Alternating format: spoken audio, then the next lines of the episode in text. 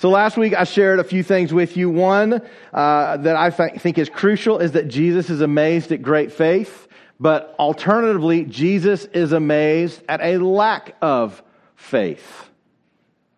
When Jesus is amazed at a lack of faith, that is not a good thing. And my call to us was that we would be a people of big faith.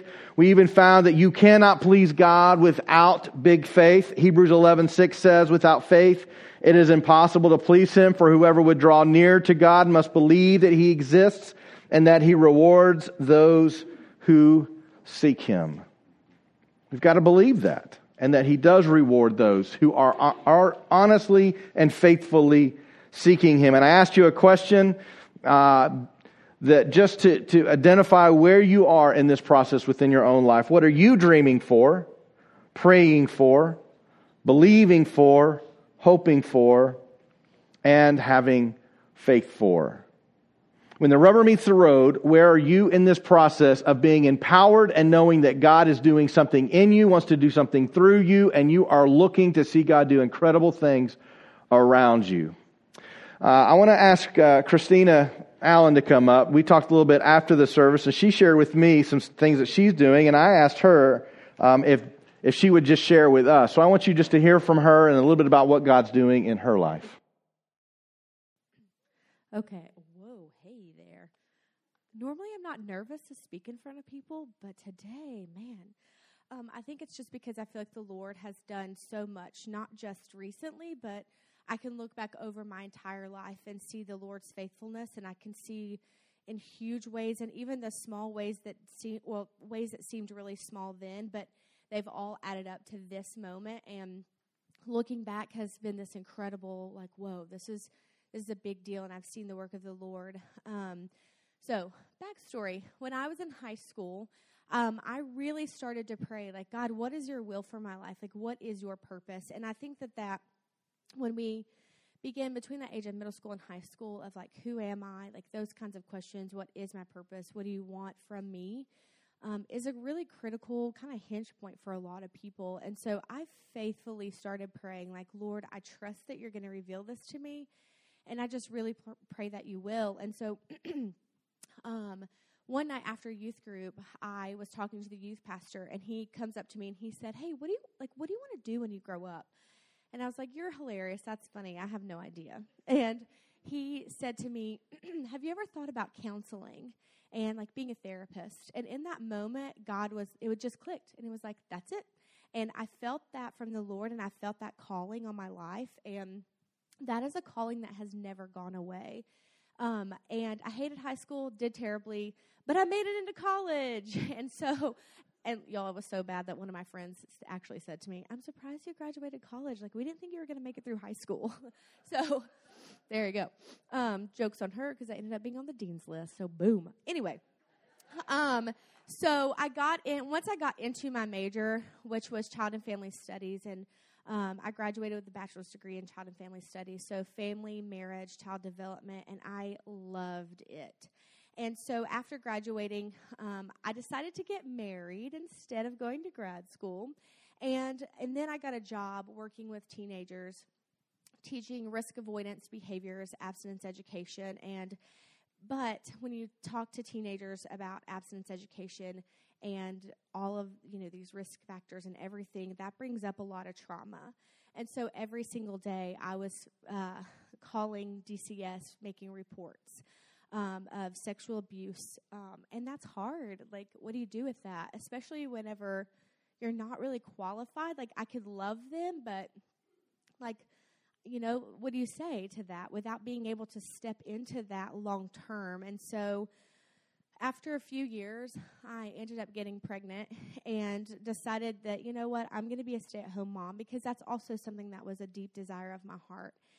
And so I left that job, which I loved, which was really hard, um, and then I stayed home with our kids. And so through my own um, personal journey, I ended up starting my own counseling journey with, with a therapist a little over two years ago. And let me just tell you, um, I walked in there, and after a few sessions, I was like, yeah, you know, yeah, I, at one point, I thought I was going to be a counselor, too. And Don't say that to a counselor because they're trained to like see through all that and, and then to call you out on it. And call me out on it, she did. And she looked at me and she said, oh, we'll get there. I said, uh, yeah, no, no, we won't. And she was like, no, we'll get there. And I was like, um, no, we won't. Like, it's done. I'm not doing that. And she just said, okay. okay, whatever, bye. Well, fast forward a few years later, the stirring begins again and again and again, and I cannot shake it. And I started just having, I have two friends that I pray with, and uh, I was just, you know, telling them about all this. And and what was really funny is um, I went to my counselor. I hate the winter time. Like, I'm pretty sure I get, like, seasonal depression. And I said to her, so, like, I either need um, antidepressants or, like, a part-time job because while I love staying home, I'm an extreme extrovert. And so, and then she looked at me, and she was like, well, well, how about counseling? And she was like, what about applying to grad school? Oh, you're you're so nice. You're so precious. And so I was just kind of like, oh, okay. And so I ended up leaving, and I have a few friends that are therapists also. And I just called them, and I said, what does this look like practically? Like, am I just going to have to hear trauma stories all day, every day? Because I'm just going to tell you now I can't do that. And she said something to me that was like, it, it made me super happy and also really angry, to be perfectly honest, because she said, even if you specialize in trauma, only twenty-five percent of your caseload should be trauma caseload. And it made me mad because one hundred percent of what I was doing with teenagers was trauma. And that felt, um, it felt unfair to me. It felt mostly unfair to them because it's like you can't rip off the scab and then slap a Band-Aid on it and be like, good luck there, buddy. Well, see you next year. And that just doesn't seem fair. And so when she said that, I also had this, oh, crap moment because I was like, well, now you got to show up, you know? Like, now you have to go do the thing. And so I was talking to my friend, and and she's my prayer partner, and and I said to her, I don't think I can do this. Like, I just don't think that I can do this. And she looked at me, or, well, she didn't look at me because we were on the phone, but you get it. And, but she said to me, Christina, you cannot do it, and, you know, and just kind of live the life that you're living. And she said, or you can do it, and you can have peace. And she said, but you can't have both. Ooh, okay, well, and I was like, all right, well, I gotta go. So, um, but that stuck with me. Like, I can't, if the Lord has told me what to do and I justify running from him, y'all, I also swim in Saudi Lake. I don't want to get swallowed by a big fish. Like, I know how that story ended, right? Like, I don't want to do that.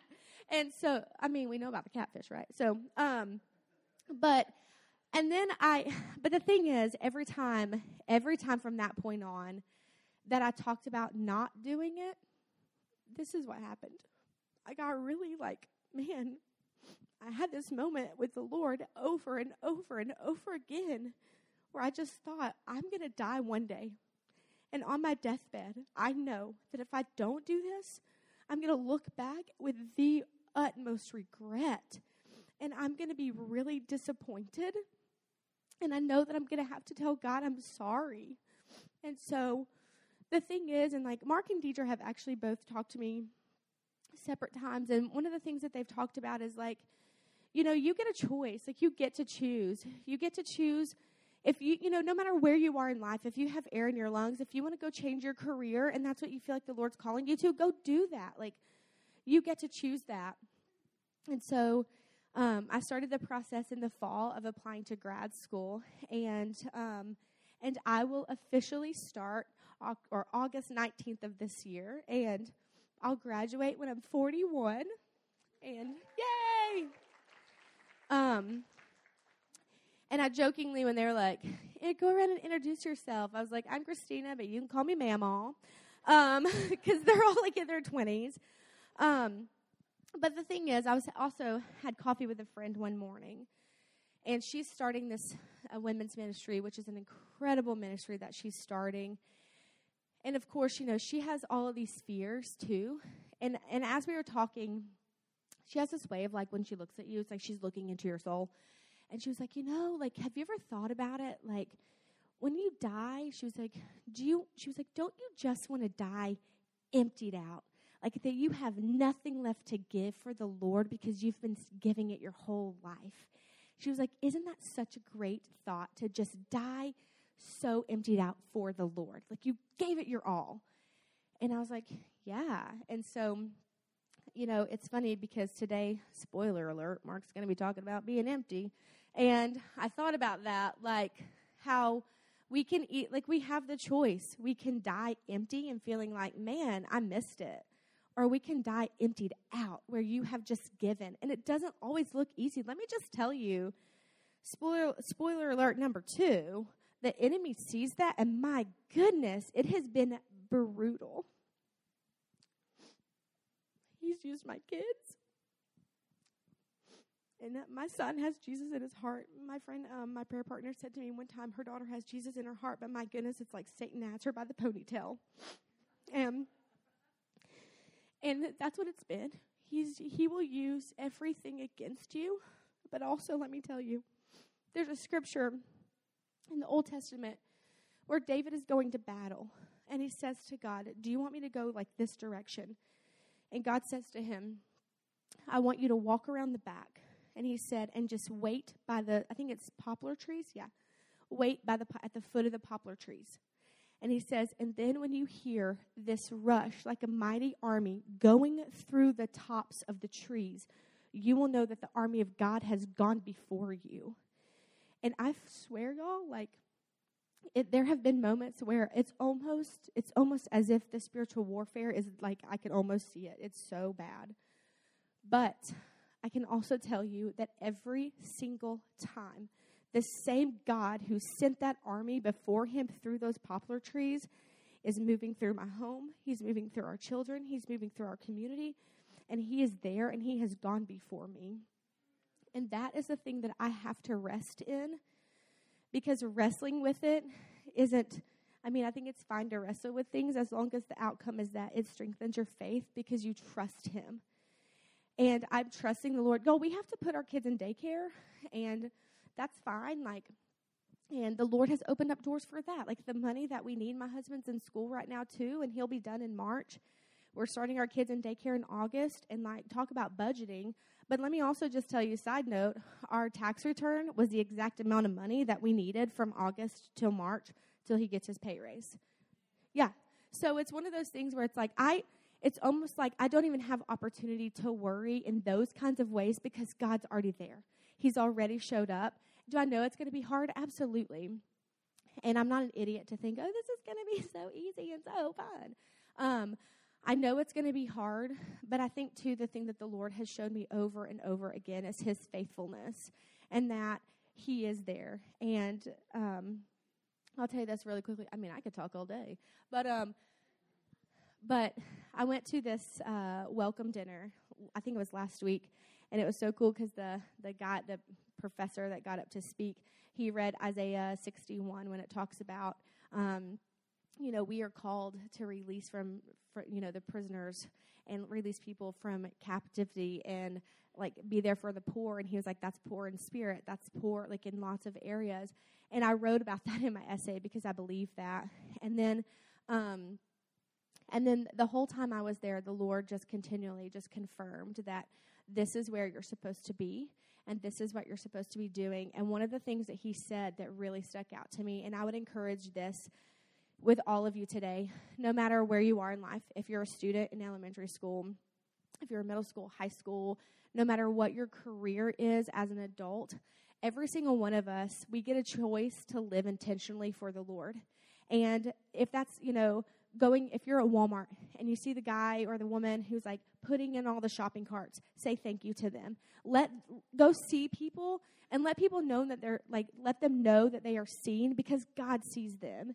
El Roy, the God who sees, sees them. And it doesn't matter what your job is or what your career is, but God calls all of us to love others and love them well. And for me, that looks like going to grad school and being a therapist, but for you it may be different. But I just would just encourage you to go do, like, live intentional and live with such faith that people look at you and they see the difference because the Holy Spirit is in you. And then I'll tell you this last thing too. Um, at that meeting, he said, he made some, I don't remember how he said it, but basically he said, you know, becoming a therapist. There are people that God is already lining them up to sit in your chair. And just to be like, God, like, God is so much bigger. So instead of boxing him in, like, burn that box and just trust him, because he's already shown up. We have to show up too. All right, thank you.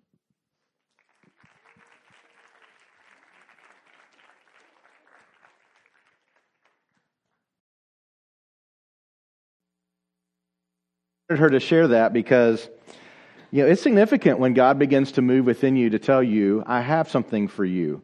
And I have found that it is never easy. God-sized tasks are often God-sized risks and take God-sized commitments. And so um, we're let's be praying for them, and uh, let's continue to pray for Christina and look forward to what God is going to do with them. Kidmo, you can go. And if you're a guest and you have a second through fifth grader, you're you're more than welcome to walk out and see where they're headed, just to uh, let them um, experience their own time of teaching, small group, and games, things that they do back there. You can pick them up when we're done in here. So I debated when we first started this series. Well, before we do that, before I jump into this, let's do this. Stand up. Go ahead, stand up. Yeah, I'm going to let you stand up for a minute. Now, here's what I want you to do. I want you to turn to somebody and say, you are empowered. You are empowered. Not to me, to someone. Turn to someone. Say, you are empowered. All right. Make sure you're saying it to someone and not just hearing it yourself. All right. Okay, let's do twenty-five jumping jacks and we'll sit back down. Okay, you can have a seat.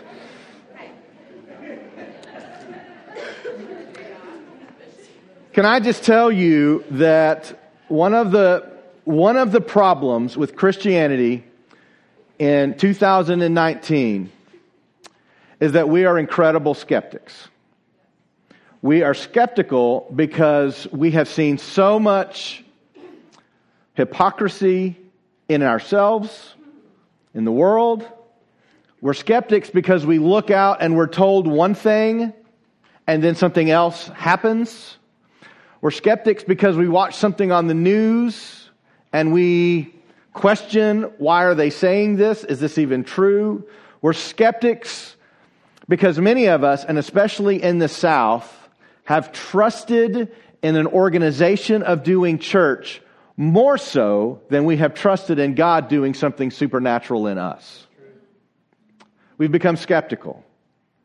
One of my great challenges as a pastor is not to let skepticism overrule what God has said. And one of the ways that I believe we can address this is we have to believe that God's promises are true. Bottom line, if God says something, we have to believe it. And God says, if you are a follower of Jesus Christ, you are empowered by the Holy Spirit. So I want you to believe that. I want you to say it to yourself. I want you to believe that it's true. But I want you to do more than just believe it. I want you to live as if God is, his very power is within you and wants to do something. And it is going to at times lead to spiritual warfare. And it is going to at times lead to stepping out in faith in ways that are uncomfortable. It is going to at times mean someone that you care about is not going to validate what you believe God is saying. And you're going to have to choose, who do I please, God or them? Those things do happen. But I debated on starting this series out, how should we start? Should we start talking about being empowered and having big faith? Or should we start where a lot of people are today, and that is at a place of feeling empty? Now, I don't know about you, but I'm guessing that a large number of people in this room or that are listening online right now, I'm guessing a large number of people struggle with feeling at times empty. Would you say that's probably true? Yeah. Brokenness is a part of being a human. It's a part of even being a follower of Jesus that constantly affects us, and we have the opportunity to change the conversation, whether to be empty or whether to be something more. A couple of weeks ago, Gallup released a new poll. This is a significant poll. It's called their Global Emotions Poll, telling us how we feel, what's going on within our heads and within our hearts. They interviewed over one hundred fifty thousand people in one hundred forty countries. And a third of the people worldwide said that thirty-one percent, or excuse me, thirty-five percent. No, I'm, I'm missing my... Uh, thirty-five percent said they were stressed. thirty-nine percent polled said that they worried the day before the survey. Now, I don't know about you. Jesus said not to worry. Sometimes I have a hard time with that. Do you ever worry? Does anybody in this room ever worry? Is anybody worried about anything right now? Yeah, a few of you, a couple? Yeah. Uh, worry is, is very real. Worldwide, thirty-five, thirty-nine percent said yesterday I was worried. thirty-five said I was stressed. It's a, just a part of the reality of the world in which we live in. The reason that that poll is significant is not simply because thirty-five percent they were stressed, because on, on some level we can say, well, that's not too bad. I mean, just a little over a third of the people in the world are stressed. Uh, you know, two-thirds were not. But the reality is, this is in sharp contrast to previous polls in which they done, in that the level of stress, discouragement, and sadness is in a significant incline among people around the world. Around the world.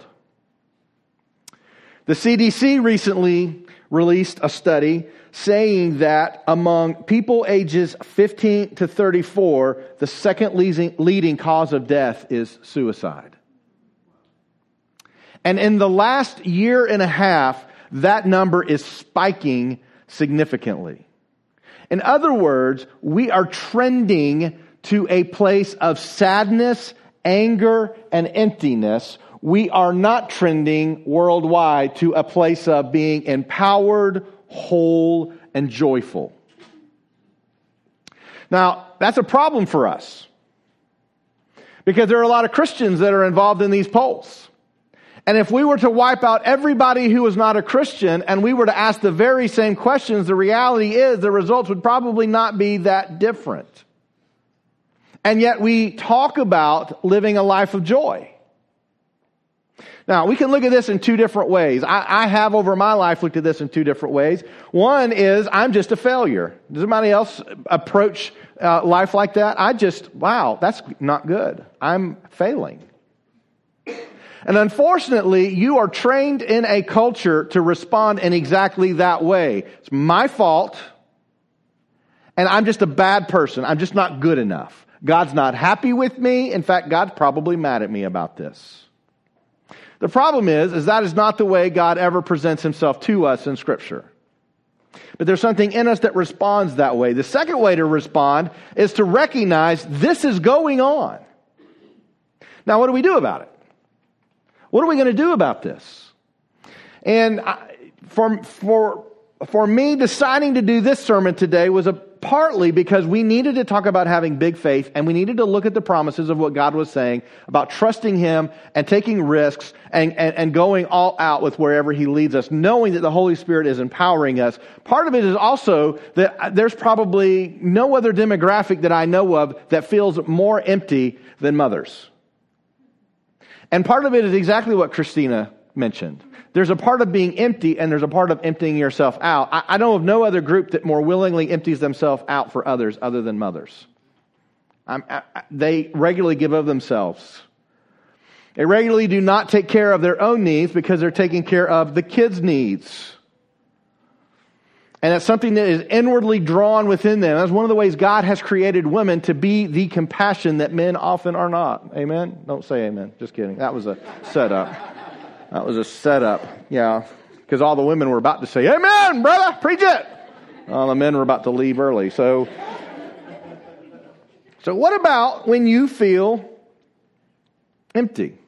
Let me say this first to start off. If you're one of those people that internalizes that as I'm a failure, I want you to understand there are places that you are going to feel empty, and you are going to feel incredibly anxious, and you are going to feel like you're not sure you can get through this. Do you know why I know that is true? It is not my own experience, while I have experienced this, but it is Jesus' experience.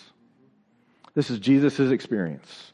Let's read that together in Matthew chapter twenty-six, beginning with verse thirty-six. This is just before Jesus is arrested. Jesus is praying in the Garden of Gethsemane, and I want you to listen for the emotive words here. What's Jesus going through as he's praying, knowing what's coming? Verse thirty-six, Jesus went with them to a place called Gethsemane, and he said to his disciples, "Sit here while I go over there and pray." And taking with him Peter and the two sons of Zebedee, he began to be sorrowful and troubled. Then he said to them, "My soul is very sorrowful, even to death." This is Jesus, the hope of the world, the Messiah, the Savior, the Son of God, the one in which God spoke and the Son of God created. Then he said to them, "My soul is very sorrowful, even to death. Remain here and watch with me." Going a little farther, he fell on his face. In other words, the trauma he's going through in this moment, the feeling of anxiety and stress, the feeling is so overwhelming, he literally falls to his face on the ground. This feeling is so overwhelming. Do you ever find yourself in a place where you feel that you yourself may just fall on your face on the ground? Things are things are not good. I, I, just, I don't have the energy to do this. We have challenges that have just come up, and we couldn't even meet the challenges we had before these challenges came up. If you're a young parent, this is your daily life, right? Right as soon as you get the parenting under your thumb for the kids, whatever age they're at, then they grow into a new season, and it's like all new challenges, isn't it? It's like, I just got this licked, now what am I going to do, you know? It's the way it is for all of childhood. Whenever, whenever Jake was first born, we were in the hospital, and at first, you know, first time you hold your baby, you're like, oh, hope I don't drop him. You know, I won't tell you if we did or not, but um, I hope I'm not going to drop him. And then after a couple of days, Deidre had a C-section for our kids, and so we were there longer than maybe some of you were in the hospital. After a few days, it's like, I got this. This is easy. You know, whenever we'd get tired, we'd we'd hit the button. The button's a wonderful thing, and they don't let you take it home with you. But we'd hit the button. Could you come get Jake and take him to the nursery? We're a little tired right now, right? And then came that fateful day in which the nurse came in and said, "Guess what? It's time for you to go home." It's like, what? Like, you're coming with us, right? You know? Many parents know the feeling of strapping that baby in the car seat for the first time, and you're pretty sure on your way home, even though you've driven that route maybe a hundred times, that every car is out for you, right? This is within the first week, right? It only gets worse. And I only know through high school. But I really don't know many other people that a, a significant demographic of the world often feels empty. And it is not because you're not able. You're very able. It's not because you're not competent. You're very competent. It's not because you don't love, because you love greater than the rest of us. But I do want to talk about, what do we do when we feel empty? You know, a sermon like last week can be frustrating when you start talking about having big faith, but you feel like you have nothing. You feel like you've got nothing to offer. Maybe you've been through failure after failure after failure. Maybe you've tried for things and they didn't work out. Maybe worse, you felt God telling you to do something and you tried to do it and you couldn't, but you watched somebody else do it beautifully and seems seemingly effortlessly, and, and now you just question your ability. For parents, maybe it is a parenting time within your family. It's been interesting for us. There's the debate often in parenting between, you know, nature and nurture, or environment, and, you know, how does a child become who they are? And so different people have written books and and published studies and, and propose different things. It's all environment. They're just a blank slate, and it's all environment. Whatever you, whatever environment you provide for them, if they turn out in a certain way, it's because of the environment in which you created. Others would say, no, they're born with it. You know, they're just, they're born like this. I mean, like, they literally have the seed of Satan in them. I didn't do this to them. I treated them well. You know, the only t- thing T V they watched were Veggie Tales. They never watched anything else until they were nineteen years old and moved out. You know, I, it wasn't me. It wasn't my environment. But the truth is, what I've seen in our own kids is an amazing thing in which they've all grown up in a very similar environment, and yet they're all very different from each other. The very fact that each of your kids will also be very different from each other, it is a challenge, isn't it? It's a challenge. The fact that we feel empty, it, we should know that we are in good company. Because at times even the Son of God was so sorrowful unto death that he fell on his face, being just pushed there by the stress and anxiety of this moment. He fell on his face and he prayed, saying, "My Father, if it is possible, let this cup pass from me. Nevertheless, not as I will, but as you will." Maybe some of you stepped out in faith and now you feel empty. This is exactly what Jesus is going through, because God sent him here for a purpose. He told the disciples about his purpose. They never truly understand it, understood it until it happened. But he went for that purpose. And even though he's here, he's in a moment of fulfilling it. He's right on the edge of fulfilling the whole purpose for which he had come into the form of a man. He's right here, and it's happening. And it is in this moment that he is overcome by this sorrowful feeling, even to death. Let me just encourage you in this. I've got two stories I want to share with you, and then we're gonna we're gonna finish. But I, I want to start and and just kind of giving you a baseline, a foundation. Number one, I want you to know before you leave here today that emptiness is an invitation to grow. Emptiness is not failure. Emptiness is an invitation to grow. If you are here today feeling empty in whatever place, or you have felt empty, maybe you don't now, or you are feeling great, and then a moment of emptiness is going to come upon you at some point, I want you to know emptiness is always an invitation to grow. Always, always, always. There is not a situation in which your emptiness is not an invitation to grow. Many times the way that we deal with the frustrating, overwhelming things within our lives is not to change them, it's simply to change the way we see them. When we change the way we see them, it changes our whole perspective of them. Perspective of them.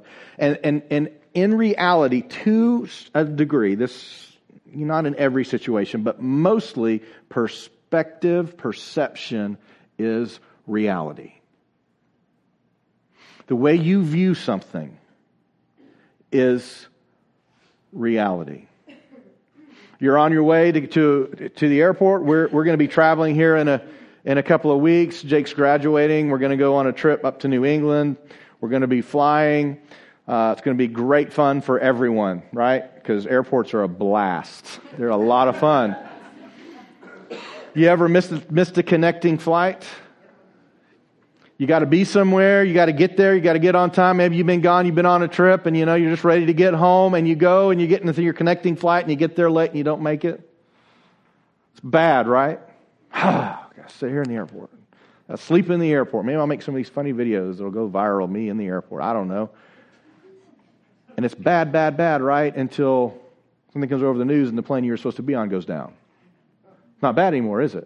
In fact, that's the best thing that's ever happened to you in your entire life.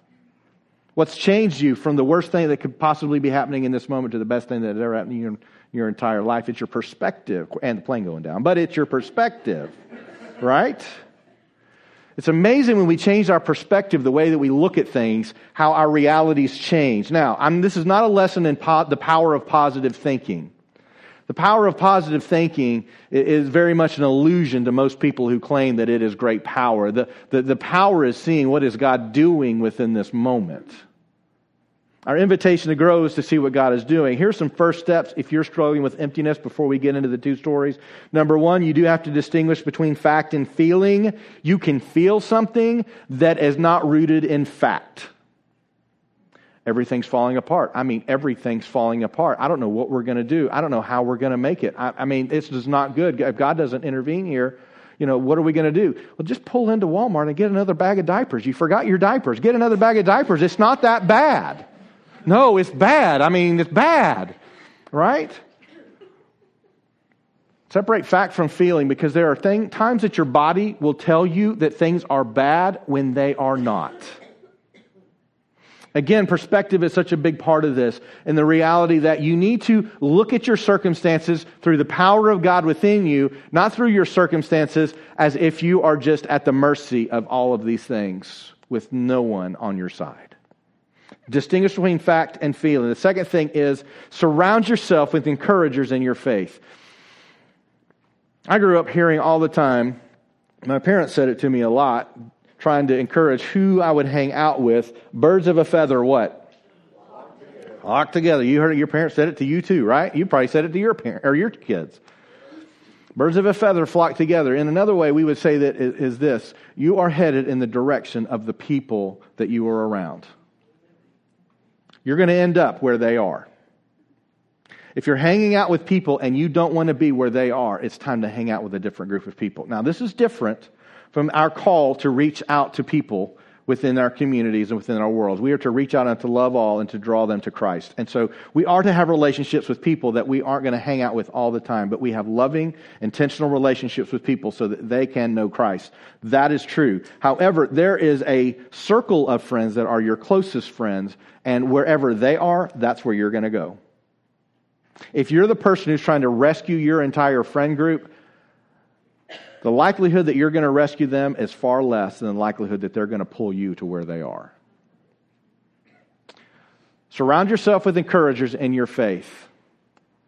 Sometimes we're surrounded with people that they tell us all the things we're doing wrong and all the way things can go wrong, and I will tell you they will be miserable friends for your life. Surround yourself with people that will encourage you in your faith. And I say in your faith because there are some people who are great encouragers that are not followers of Jesus. For us, if we're going to fill this empty void that's within us, it is always, Jesus has to be a part of that. Now, have those friends. Hang out with those friends. I have those friends. I hang out with their, those friends. They are great friends to hang out with. However, make sure that you're surrounding with your closest group of people, people that will encourage you in your faith. It's incredible what the input of those around you will do for you. I meet with some pastors. We meet weekly, and Tracy meets with us. Um, she has uh, kind of brought me into this group. And I will tell you, we've, I don't know how long I've been coming out of this group, several months. And it is life-giving for me.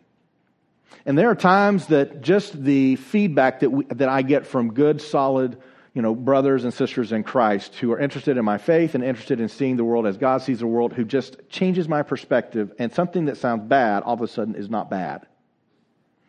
It's amazing when we surround ourselves with the right people. Third thing is this: remember God's promises. If we don't believe God's promises are coming true, do we believe that Jesus is the Son of God? Do we believe that Jesus died on the cross? Do we believe that Jesus walked out of the tomb? Do we believe that we will one day stand with Him in heaven?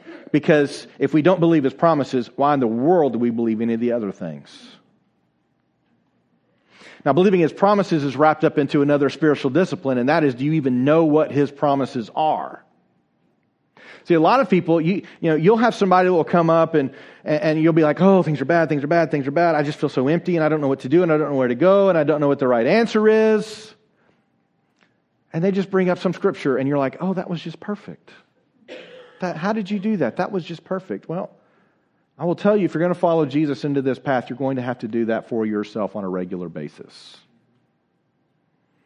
Know His promises so that they come to you. That is one of the ways I've shared before the Holy Spirit speaks to me in prayer is through Scripture. He just brings a Scripture and it's just clear. It's like, I get it. I know. You've already said how this is going to work out. You've already said how I should respond to this. Remember God's promises.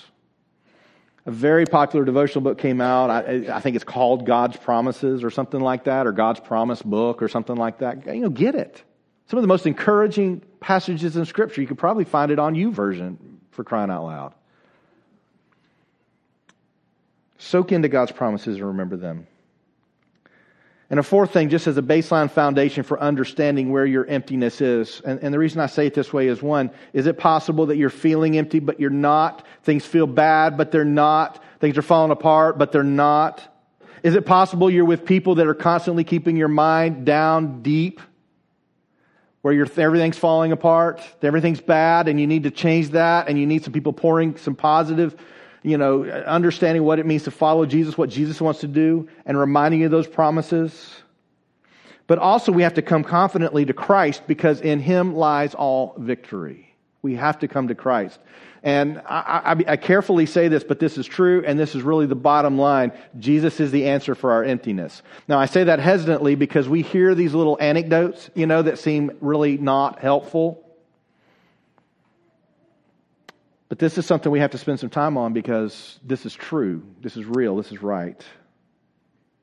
Come confidently to Christ. In Him lies all victory. In Hebrews chapter four, this is Jesus talking, or, or, or this is not Jesus talking, this is Paul talking, but this is uh, Jesus, our great high priest. And verse fourteen says, "Since then we have a great high priest who has passed through the heavens, Jesus, the Son of God. Let us hold fast our confession.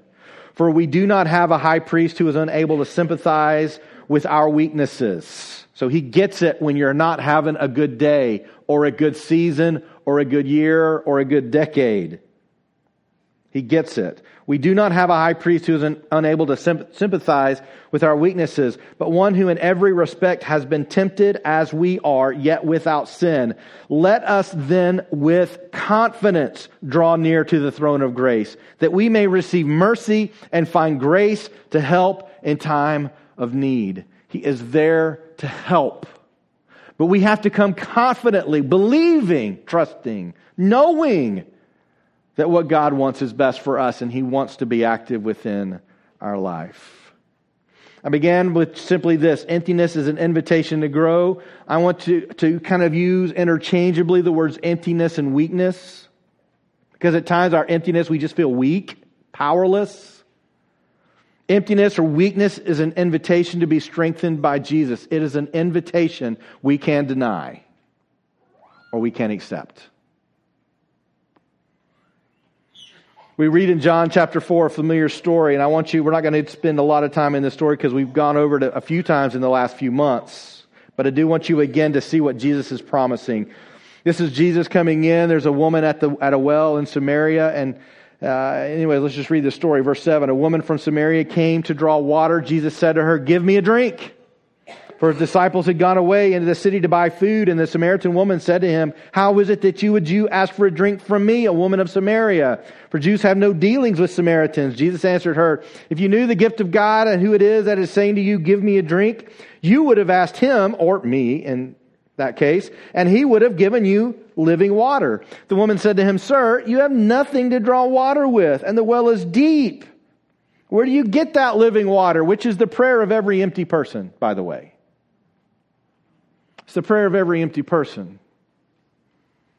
I see no hope. I see no way out. I see no way of this getting better. I see no way that God is doing anything. In fact, if anything, I feel God has abandoned me. You have no bucket in which to dip. How am I, how are you going to get it to give to me? I see no bucket in my life in order to get this living water. How am I going to be filled? See, we see the, the world just like she does at times. I don't see it. I don't understand it. I don't know how this can happen. I don't know how this is going to work. All I know is what I can see. And in that, again, is a perspective that can be changed. "Give me a drink.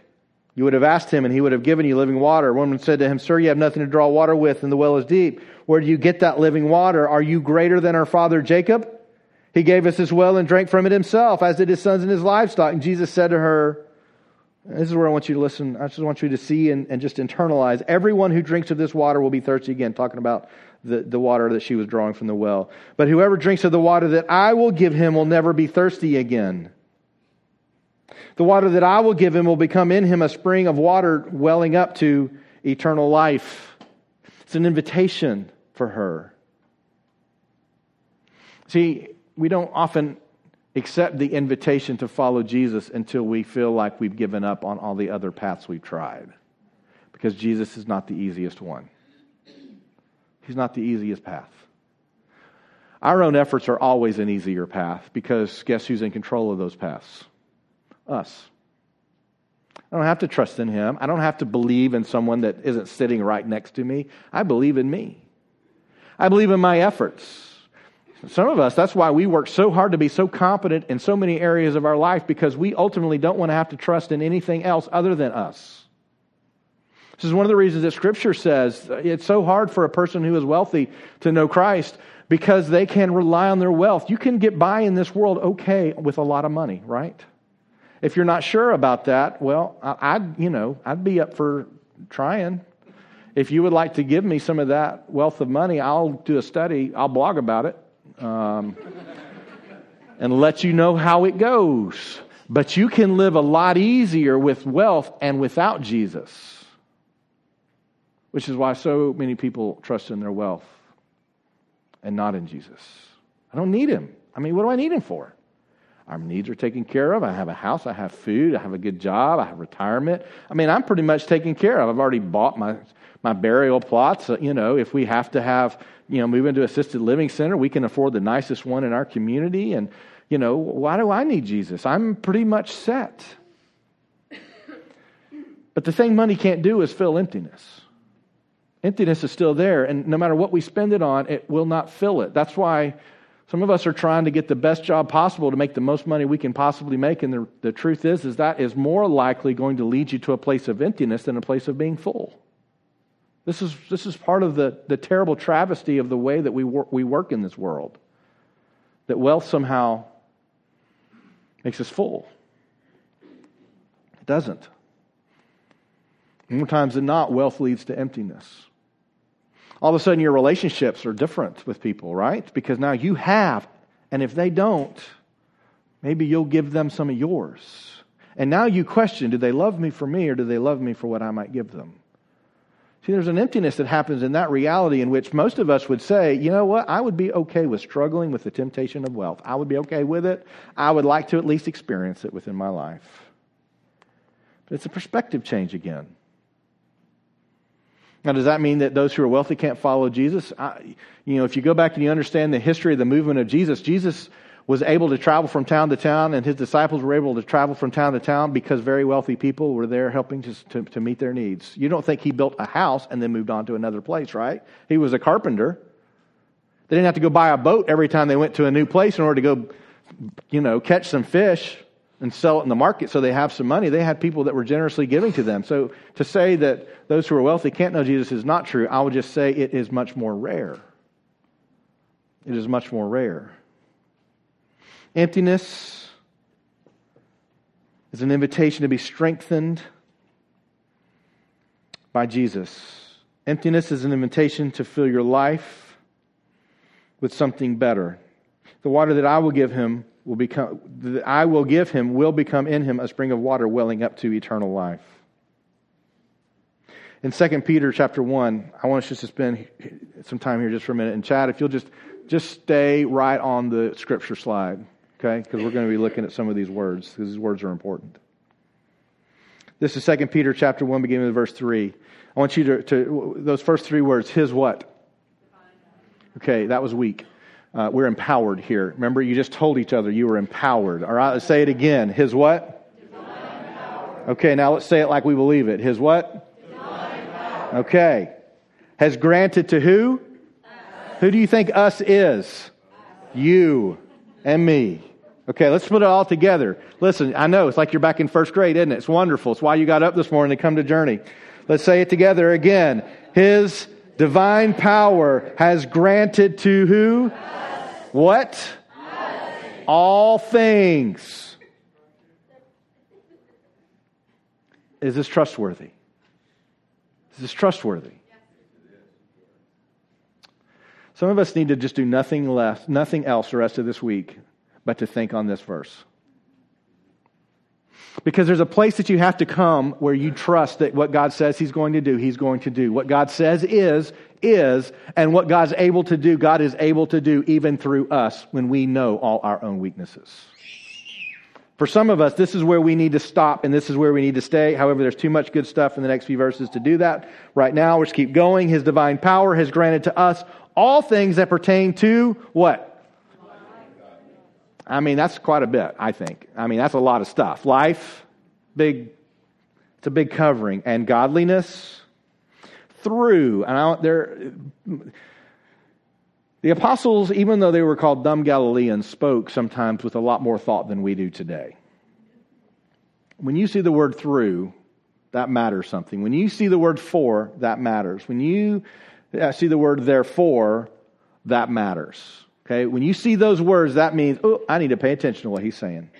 His divine power has granted to us all things that pertain to life and godliness through the knowledge of him.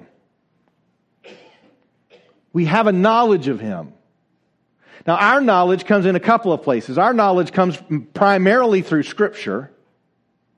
But then as you get to know him and you begin to see and feel and understand the Holy Spirit working within you, that part of the role of the Holy Spirit is to increase your knowledge of him beyond what just the Scriptures say. In other words, you begin to understand Jesus to a degree that you can't understand just by academically studying his word. So one of the ways that you receive this divine power is through knowledge of him. This divine power that he's granted us is the knowledge of him who called us to his own glory and excellence. In other words, you, say your name. Everybody, say your name. All right, that was, uh, yeah, we're going to get it. We're going to get it. I know it's Mother's Day. You thought you were going to come and we're going to hand out flowers and go home and it was going to be a high five day. That's all we're going to do today. I know. But I need you to get this.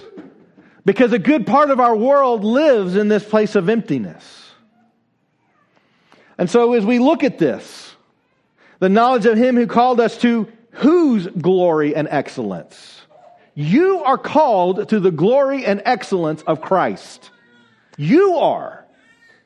He's not saying, I'm going to give you, you know, kind of an okay one. I'm going to give you a little bit of glory. I'm going to give you kind of the discount version. He says, I'm giving you mine. Mine. And Jesus himself said even his glory only came from the Father, didn't come from himself, which is an interesting study in the Trinity one day. We're not going to do that today. Verse four, by which, again, okay, that's important. He has granted us, granted to us his precious and very great promises. So that, why has he done that? Through them, you may become partakers of the divine nature. In other words, let's pull it all together. You have the divine nature, and you are receiving the divine nature because you see the promises in which he has given you. This is why we've got to know God's promises. This is why we've got to live in God's promises, and why we can't let our feelings overcome the facts. And for a follower of Jesus, the facts are God's promises. By which he has granted us his precious and very great promises, so that through them you may become partakers of the divine nature, having escaped from the corruption that is in the world because of sinful desire. You remember we talked about that? The garden, everything was perfect. We were made to be like God in his image. Sin entered in. We were corrupted, but we were supposed to be incorruptible. God came in, and he has been working from that moment on to bring us to the place where we are no longer corrupted. For this very reason, make every effort to sup- supplement your faith with virtue, and virtue with knowledge, and knowledge with self-control, and self-control with steadfastness, fa- excuse me, steadfastness, and steadfastness with godliness, and godliness with brotherly affection, and brotherly affection with love. This is where this should push you. That whole list of words we just read, this is where this should push you. For if these qualities are yours and are increasing, they keep you from being ineffective or unfruitful in the knowledge of our Lord Jesus Christ. For whoever lacks these qualities is so nearsighted that he is blind. In other words, you will never see the world as it is. Having forgotten that he was cleansed from his former sins. Therefore, brothers, be all the more diligent to conform to your calling and election. For if you're, if you practice these qualities, you will never fall. For in this way, there will be richly provided for you an entrance into the eternal kingdom of our Lord and Savior, Jesus Christ. I think I jumped way ahead, didn't I? I did, didn't I, Chad? All right. Well, that's good because I'm about out of time. Let me give you a few things we fill up with. The other story I wanted to share with you was Paul's story of the thorn in the flesh. And I'm, I'm, gonna, I'm not going to read it, but I just want to do want to hit that. We fill up with a, with a number of things. We fill up with God's word. We fill up with God's presence, not just his word. We fill up with God's confidence. We fill up with God's purpose. We fill up at times by taking a Sabbath and creating margin in our lives so that we're not exhausted all the time. We fill up by trusting God's work, not just our own work. The reason I wanted to share with you Paul's story is because Paul talks much about his own weakness. In Second Corinthians chapter twelve, we're not going to read it, but let me just give you the highlights. Verse five, he says, on my own behalf, I will not boast except out of my weaknesses. Why in the world would you be excited about your weaknesses? In verse seven, he says, a thorn was given to me in the flesh, a messenger of Satan to harass me, to keep me from becoming conceited. In other words, there was a problem, a messenger of Satan, because I was getting too big in my own head. This was there to teach me something. Three times he pleaded with the Lord, but this is God's response to him. And he said, my grace is sufficient for you, for my power is made perfect in what? Strength. All right? Because that's the way the whole world works. Be strong. But God says, my strength is made perfect in weakness. If you feel weak and if you feel empty, let me just tell you something. You are in a very beautiful place in which God could perfect His power within you. If you feel strong and in need of nothing, you are in a very dangerous place because you may not experience the power of God because you're trusting in your own. If you feel weak, look forward to God's power. See, this is a weird part about the gospel, and this is why the world looks at us, and they don't quite get us. That's why they want to eliminate us down into just some, you know, Ten Commandments, and who gets in heaven and who doesn't get in heaven. But we never, we get really dig deep into Scripture. What we find is that God is doing something so opposite of the human condition that most people find themselves shackled to, that until we begin looking for Jesus and we begin to see how He works within our lives, we don't truly understand how anything's going to get better. But when we begin to understand, I see, I see by reading Paul what I need to do. I need to stop trying to be so strong on my own. And it is in my weakness that I will find the power of God within me. Now, it does not mean that you need to go around saying how weak you are. Because there's another problem we have in our culture, and that is the weakest person wins. You ever see that? It's like, you know, social media. Oh, you think you have it bad? Let me tell you how bad I've got it. We're like a, a people that believe somehow the greatest calling of life is to be some kind of a martyr. Ah, it drives me nuts. We were not given a spirit of being a martyr unless someone takes your life in the true sense of a martyr. We are not meant for people to look at us and go, oh, look at poor Mark. Look how hard he has it. How in the world can we talk about the power of Jesus Christ if the message coming out of our mouths or through our fingertips is one that says, oh, look at poor me, how hard I have it. See, we have a spirit of victory. We have a spirit of power. We have a spirit of God working within us. We literally have the Holy Spirit, one of the, the three persons of the Trinity, living within inside us. Why, let us never go out and say, oh, look at how hard I have it. Yeah, some some of you have it hard. Does that mean God's unhappy with you? Does that mean God's mad at you? Does that mean you failed? Somehow you weren't good enough? You know, if I had gone, you know, I went to church fifty weeks last year. If I had gone fifty-two weeks, maybe I wouldn't have it so hard. The reality is, is you may be in a place of weakness right now because God placed you there so that you can experience something better. It is an invitation for growth. So if you feel weak, if you feel empty, remember the same words in which Paul received as he prayed to be released from this hardship that he was experiencing. My grace is sufficient for you, for my power is made perfect in weakness. Therefore, important word, right? I will boast all the more gladly of my weaknesses so that the power of Christ may rest upon me. For the sake of Christ, then, I am content with weaknesses, insults, hardships, persecutions, and calamities. For when I am weak, then I am... Now, this is not a play on words. This is not just a silly phrase. This is not confusing. You are strong in the Lord because Jesus is always the answer for weakness. Jesus is always the answer for weakness. Let me just encourage you into one practice that I have found helps me in, in times, because I certainly am one who at times often feels empty and weak. See, a lot of people make assumptions about pastors, that pastors just have it together. And sometimes they just think, you know, a pastor is so full of himself that he never feels weak. That's not the experience of any pastor I know. I, I won't say any, but the vast majority, that is not the experience of pastors. There is a regular experience of weakness and emptiness. There's one practice that has helped me. I blogged on this a few weeks ago. It's called contemplative prayer. And contemplative prayer is when you simply sit in the presence of God, not expecting only to speak to God, but you also expect to receive something from God. And I'm not saying that I'm sitting there and then all of a sudden Jesus speaks audibly to me. That's not what my experience is. But Scripture tells us that we are to pray without ceasing, that we are to rejoice always.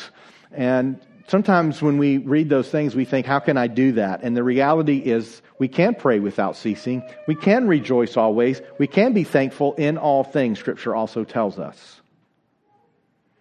Contemplative prayer is the process of constantly being in prayer with God throughout your day. It means as you're reading Scripture, you're, you're, you're doing that in God's presence. It means when you're at work, and I recognize, like if you're a work, if you're a surgeon, you know, please don't be trying to memorize a piece of Scripture. You know, do your job as a surgeon, right? So, I, but you can be in a place where you're constantly talking to God, speaking to God, giving thanks to God, rejoicing, praising God, constantly talking and also constantly listening. Contemplative prayer is not a new practice. It's not some weird mystical practice. It is a very old practice that the disciples followed, that the early Christians followed, the early Christian fathers and and uh, those leaders of our faith that kind of created the church in the beginning. This is what they practiced. When they talked about pray without ceasing, contemplative prayer is one of the things that they talk about. There is a whole group of theologians called the contemplatives. But this is the practice of constantly being in the presence of God and listening to God, talking to God. It doesn't have to be formal, and it doesn't have to be like, I've got to say meaningful things. You know, like my, my mom, we went to a wedding last night, we were eating, she said, I knew you would never be able to be invited to the White House based on my table manners, right? Did you ever have moms like that? Happy Mother's Day to me, right? Yeah, we knew you would never make it to the White House. Well, I mean, what? Tipped you off on that. But, uh, you know, sometimes we think that we have to talk to God like we would if we got invited to the White House, or to our favorite, to talk to our favorite sports hero for the first time, or someone we've looked up to, and we just stammer for our words. Like, I don't want to look like an idiot in front of you. What do I say? Contemplative prayer is not about having formalized prayers. It's about simply being in His presence. I would encourage you to fill up on that. I'm going to leave you with these promises that maybe some of you need just to remember as you leave this place today. Philippians four thirteen, I can do all things through Him who strengthens me. Psalm twelve, or excuse me, one twenty-one, one and two, I lift up my eyes to the hills. From where does my help come? My help comes from the Lord who made heaven and earth. Let that sink in. The very one who made heaven and earth is your help. Isaiah forty, twenty-eight through thirty-one, have you not known, have you not heard? The Lord is the everlasting God, the creator of the ends of the earth. He does not faint or grow weary. His understanding is unsearchable. He gives power to the faint, and to him who has no might, He increases strength. Even youth shall faint and be weary, and young men shall fall exhausted. But they who wait for the Lord shall renew their strength. They shall mount up with wings like eagles. They shall run and not be weary. They shall walk and not faint. These are the promises of God for you. We believe these promises are true. And if you are that person who says, I want to believe them, I believe God, I believe God's word, I just, I feel like I'm kind of, I feel like I'm kind of out on the edge here. I'm just, God's doing that for maybe you and maybe for other people, but I'm just not sure He's doing that for me. I just, I just feel so tired and empty. Can I remind you that emptiness is an invitation? It is not a sentence. It is an invitation to grow. You're empty at work. Find a new job. You're empty in your career. Like Christina, find a new career. You're empty at home. Why are you empty at home would be one of my questions. That should be a place of empowering. Why are you empty at home? If you're like us, sometimes our emptiness does come at home because we don't create enough margin for rest. Maybe we need to work on that. Emptiness or weakness is an invitation to be empowered by Christ himself. He says, I'm here with you. I'm here for you. He knows what you're going going through. If you think, oh, how can he know what I'm going through? Well, you can remember that in the Garden of Gethsemane, he fell on his face, feeling sorrowful unto death. He knows what you're going through, and he's with you, and he wants to empower you. Pray with me. Father, God, I know this is a challenge for us.